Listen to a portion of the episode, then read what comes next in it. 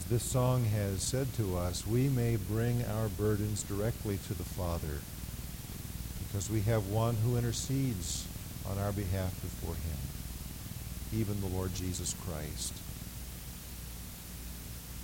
Will you give that burden to God right now? And ask Him to bring strength or healing or renewed joy to your heart as He lifts that burden. Let Him do it right now.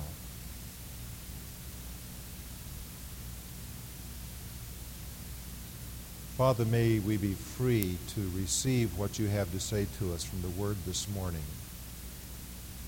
Liberate us from our own anxieties and from Satan's attacks so that we might be able to focus our minds and our hearts upon that which is eternal, even the Word of God. May the Holy Spirit do a work in us, uniting us together as one body in Jesus Christ, even as we meditate upon this truth this morning of your unity as God. In Jesus' name I pray. Amen. A few days ago, a friend of mine here in the city invited me again to go to a Rotary Club meeting with him. I always enjoy that, not just because I have the opportunity to sit with him and fellowship for a while, but because it's just interesting and even fun to be out there with people uh, in the community to see how they talk and to see how they think. As we go to the Rotary Club, uh, the session usually begins with the preliminaries. and usually that involves a Pledge of Allegiance and the singing of some kind of a song, much like we used to begin school back in the olden days. And then we have our meal together, and someone usually asks uh, blessing upon the food from God. And uh, then we eat. And following that, there is the, the main program and then everybody goes home. As we were walking out this last Monday, I said to my friend, You know, this is a religion to some of these people, isn't it? And being a member of the club and being there fairly regularly, he said, Yes, in fact, it is. Uh, many of these people belong to churches, but their real religion is Rotary. It's a service club. And that's where they sense they belong. In fact, that sense of belonging is so real that uh, at the club, they keep track of attendance. And this last Monday they published how many times each member had been there over the last few months and what the percentage was. And I thought to myself, what a great idea for a church. They're really serious at Rotary regarding belonging to that organization. Then all of us have heard in the last few weeks regarding the rise of gangs especially in the inner city of uh, North Minneapolis. Some of it apparently related to drugs, but uh, these, these gangs are groups of kids who want to belong to something. Now, certainly money is part of it, drugs is part of it, uh, thrill may be part of it, but at the real heart of it is a desire on the part of the kids to belong And we've gone from one end of the spectrum, a community service organization that does a lot of good, to a gang that does a lot of bad. But there's a common thread that ties them together, I think, and that is the desire on the part of members of both to belong. You see, God has put the desire to belong in the heart of every human being. I believe that that desire is a fingerprint of God upon every human life. We all want to be a part of something. We are living in an age when we're told there is a trend toward privatization. Some call it cocooning, where people are withdrawing into their own homes or their own apartments and conducting their business and even their social life in private, away from everybody else. That is abnormal. In a certain sense, that's more abnormal than belonging to a gang. Because the normal thing is to want to be with others and to belong with others to something that is meaningful. I repeat, the belonging that we inherently seek,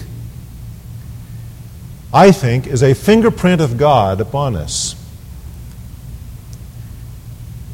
Think with me about the original creation and how it reflected a God designed oneness. When you go back in your reading of the Bible and look at Genesis chapters 1 and 2, and you see how God created the world, the universe, and mankind, you see there an evident harmony between God and His creation. After God had finished His work, He looked at it and He said, It is very good. There was a harmony between God and that which He had brought into existence. And likewise, we see a harmony between the various categories, species, and kinds that are involved in creation.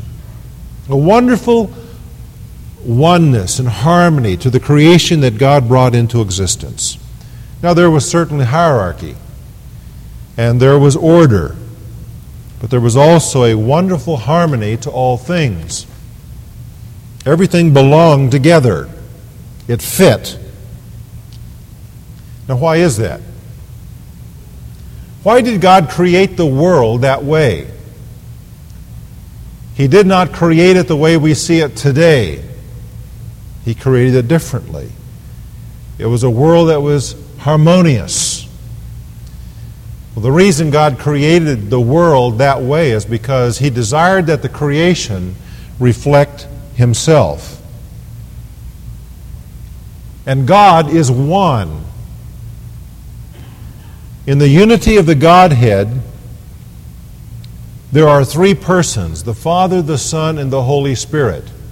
But it's not three gods, it's one God.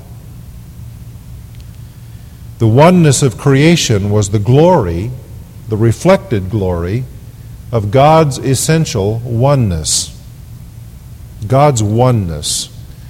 That oneness is stated for us in Deuteronomy 6 4, where it says, Hear, O Israel, the Lord is our God, the Lord is one.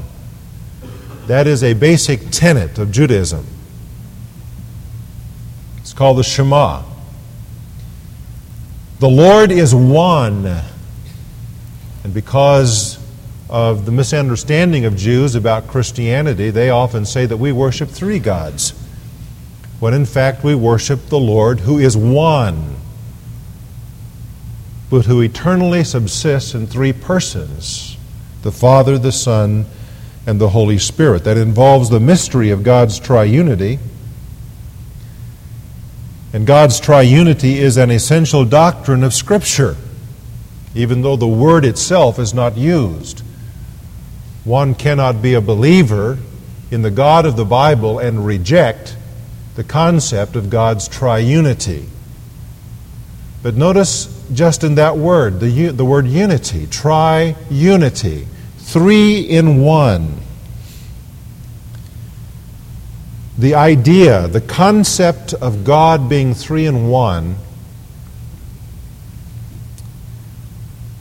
was one that took a number of centuries for the church to begin to grasp and to articulate. It was a doctrine that was somewhat hidden in the Old Testament. We can go back with the searchlight of the New Testament and see it in various places. But it's not until the New Testament that the triunity of God is clearly evidenced. And yet it took the church several centuries to be able to come to grips with what that means. One of the oldest of the statements and clearest of the statements is called the Athanasian Creed. Athanasius was a church leader in the fourth century who debated and uh, defeated the teachings of Arius, who uh, denied the deity of Jesus Christ and the triunity of God. His modern day descendants are the Jehovah's Witnesses. Now, there's a creed that bears his name, although he did not write it. It's called the Athanasian Creed. It says, in part, the Catholic faith is that we venerate one God in Trinity and Trinity in unity, neither confounding the persons nor separating the substance. Sounds like a creed, doesn't it? The person of the Father is one, of the Son another, of the Holy Spirit another. But the divinity of the Father, Son, and Spirit is one, their glory equal, co eternal, their majesty. The Father is neither made, nor created, nor begotten. The Son is from the Father alone, not made, nor created, but begotten. The Holy Spirit is from the Father and the Son, not made, nor created, nor begotten, but proceeding. Therefore, there is one Father, not three fathers, one Son, not three sons, one Holy Spirit, not three Holy Spirits. And in this Trinity there is nothing prior or posterior nothing greater or less, but all, through, all the three persons are co eternal and co equal, so that in all things, both a Trinity in unity and a unity in Trinity is to be worshiped. Did you get that? Those are heavy duty thoughts that are compressed together uh, in a creed, and that's what a creed is all about. But the point is this that we have come to an understanding of what this idea means that God is a unity, God is one, and yet eternally exists in three persons. Now, we can't fully explain it. It's impossible for us to reason this, but we begin to understand what the Word of God reveals to us about the majesty of this one that we call God. And the creation was harmonious. Even though it was diverse, it was harmonious because it reflected His glory as the one God. But God's original design was ruined. The oneness was destroyed by the entrance of sin. Sin is the great separator. Sin separated God from man. Sin separated man from man. Sin separated human beings from animals. It's the great separator. The glory of God's oneness was no longer evident in the fallen order. And so God's purpose in Jesus Christ is to restore the glory of his oneness to creation. Turn with me to Colossians chapter 1.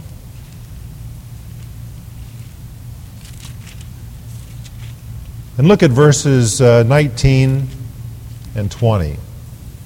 It was the Father's good pleasure for all the fullness to dwell in Christ, and through him to reconcile all things to himself, having made peace through the blood of his cross. Through him, I say, whether things on earth or things in heaven.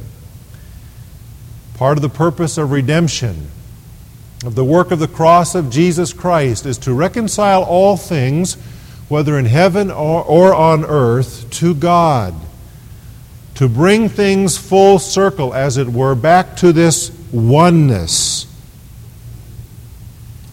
Look in Ephesians chapter 1, in verse 9. It says, He made known to us the mystery of His will according to his kind intention which he purposed in Christ, with a view to an administration suitable to the fullness of the times. The apostle is looking ahead when everything is consummated. All of God's purposes are finally realized, and he calls that the fullness of the times. It's the destiny toward which everything is moving. And he says that is the summing up of all things in Christ things in the heavens and things upon the earth. You say, where is history leading? It's leading to a summation where everything will be summed up in Jesus Christ. There will be a unity, or rather a harmony, a oneness about creation again. in its relationship to its Creator. And just one more text in Romans chapter 8, where we see the same basic idea. In verse 20 of this great chapter, it says, The creation was subjected to futility, not of its own will, but because of him who subjected it, in hope that the creation itself also will be set free from its slavery to corruption into the freedom of the glory of the children of God. You see, the work of Jesus Christ at the cross certainly dealt with our sin. That's the primary focus of it. But in the focus as well is the liberation of creation and the bringing back to a harmony and a oneness in the whole universe will share in by the work of Jesus Christ. God is in the business today of bringing together a people for his name's sake. A people who are at one with him and who someday will be at one with all of the creation that God will make in the new heaven and the new earth. God is bringing together a people who are also to be one with one another. It is the Holy Spirit who makes this, this oneness a reality when we're saved. In 1 Corinthians chapter 12, the apostle says, We're all baptized by one Spirit into one body means that the Holy Spirit places us into the body of Jesus Christ so that we belong. It's fine to belong to Rotary or to the PTA or to the 4 H or to whatever else one wants to belong to in this world and has the time and energy and money to be a part of. It's fine to belong to those things. But I want you to know that the greatest belonging there is is to belong to Jesus Christ and to his body. That's the greatest belonging in the universe. There is no association of people that is greater than that association that is brought about by the blood of Jesus Christ and people who trust in him. The ultimate in belonging is to belong to him. Turn back again to 1 Corinthians and look in chapter 3. And I want you to notice something that I think is very special.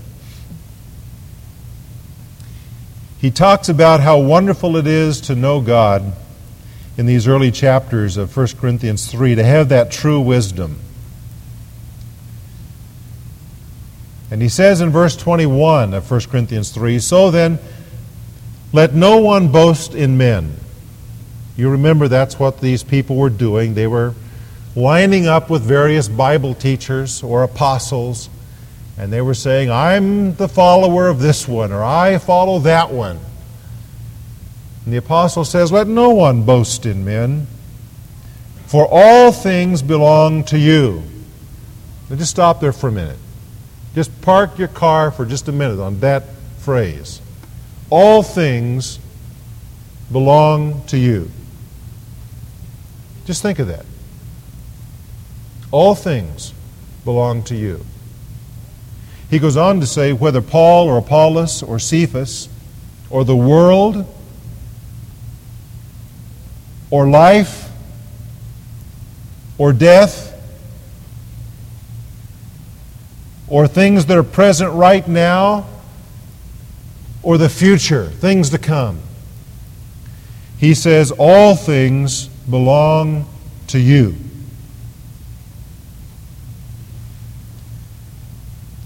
Sometimes we mope around and we crawl around like we are the paupers of the earth.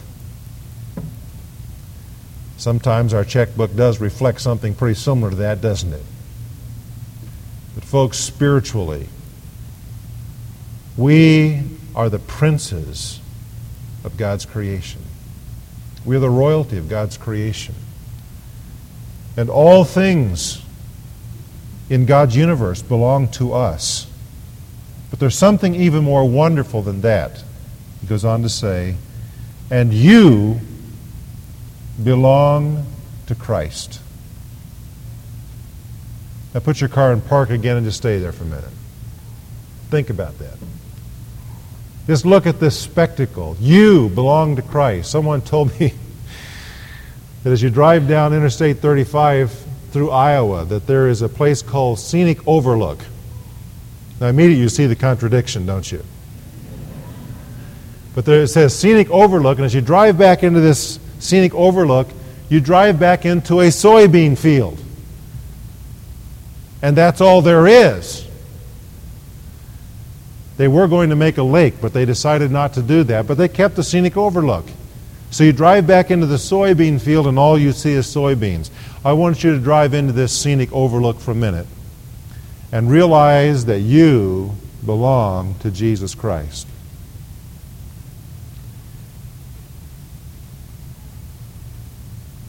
That means you don't belong to this world. You don't belong to this world. You don't even belong really to yourself. You've been redeemed with a price. You belong to Jesus Christ. You're His possession. You're His treasure. You're His body. Had a part of a wedding yesterday and read Ephesians chapter 5. No man ever yet hated his own body, but he nourishes and cherishes it. That's true of all of us. We nourish and cherish our own bodies. Why? Because it belongs to us. And you are Jesus Christ's body. And that text says that he nourishes and he cleanses and he treasures you because you belong to Him. Talk about belonging. What a wonderful calling God has given to us that we should belong to Jesus Christ. And because we belong to Him, all things belong to us. It's all for our benefit. It doesn't mean that it's all focused on us because it's all focused on God. But we are called to be heirs of the kingdom, which God has promised to those that love Him. James 2, verse 5. We are a part of God's kingdom, God's family, God's church in the world. Now, there are some implications to this. And now we come to our text for today, which is Ephesians chapter 4, which was read earlier. Now, if you've parked long enough at this scenic overlook, you can come back to Ephesians 4 1 and see why Paul says what he does. I, therefore, the prisoner of the Lord, entreat you to walk in a manner worthy of the calling with which you've been called, to belong to Jesus Christ, to be in harmony with God, to be reconciled to God he says, I plead with you, walk worthy of that calling. Don't walk less than worthy of it. How do we do that? Well, he says, walk with humility, all humility and gentleness, with patience, showing forbearance to one another in love, being diligent to preserve the unity of the Spirit in the bond of peace. you and I are redeemed to share in a new order of creation. It is a renewed oneness that is going to characterize the new heavens and the new earth. You and I are called by God to be a part of this summation of all things. You say, won't all people be there? No. I am sorry to say, and I am saddened to say, all people will not be a part of this. Only the redeemed. Only those who have come to faith in Jesus Christ will be a part of this summation.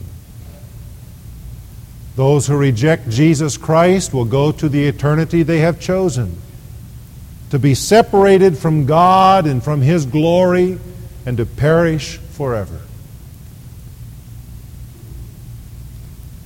That's worth parking on for a while, too. but we don't have time to do it. But those of us who have trusted in Jesus Christ, look what we're a part of. God has called us to share the destiny of His kingdom that is going to last forever. Now He says, right now in this world, where you are in your church, in your community, live like it. Live like it. Live like God's royalty.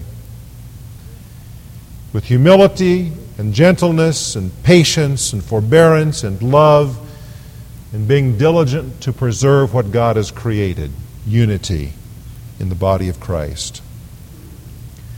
That's how we experience a foretaste of the oneness that's to come.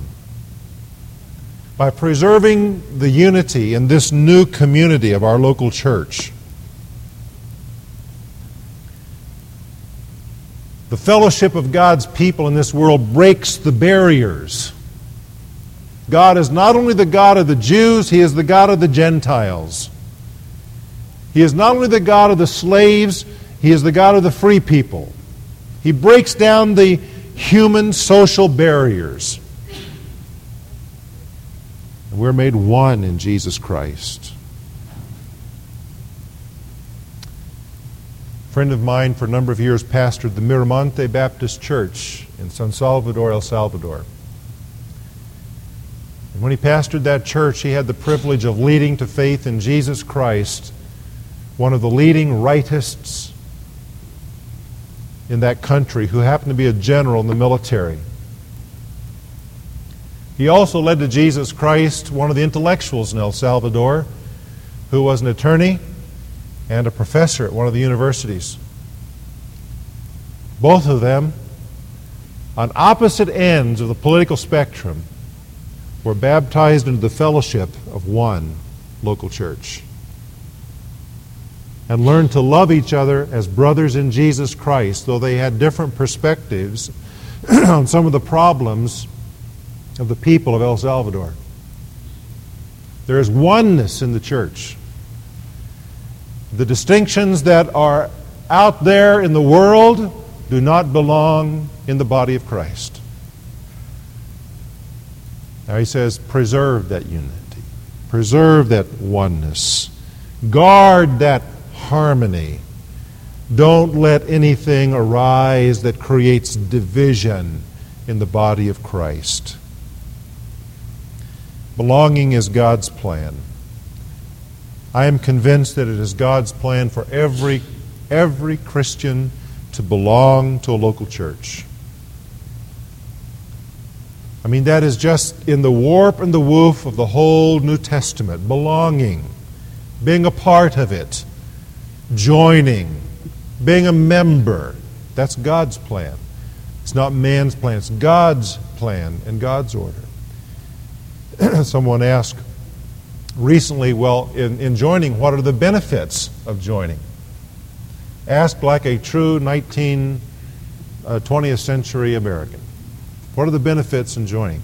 And my answer was number one, obedience. Do we need to go beyond that, really?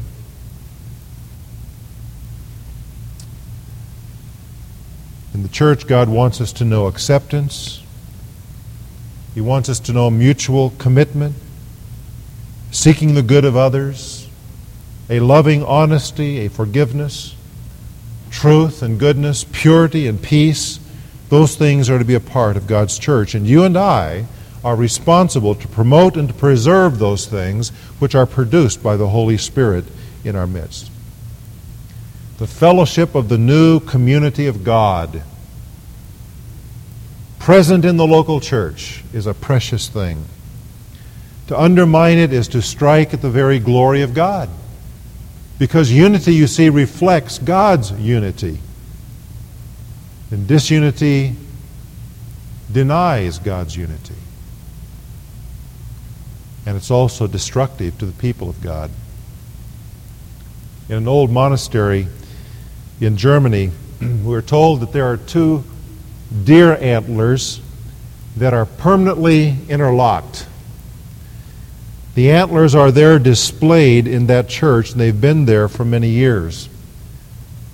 Apparently, what happened was two deer were fighting fiercely, and their horns became so entangled as they fought with each other that they became locked in that position and could not free themselves. They could not disengage. And both of them perished from hunger.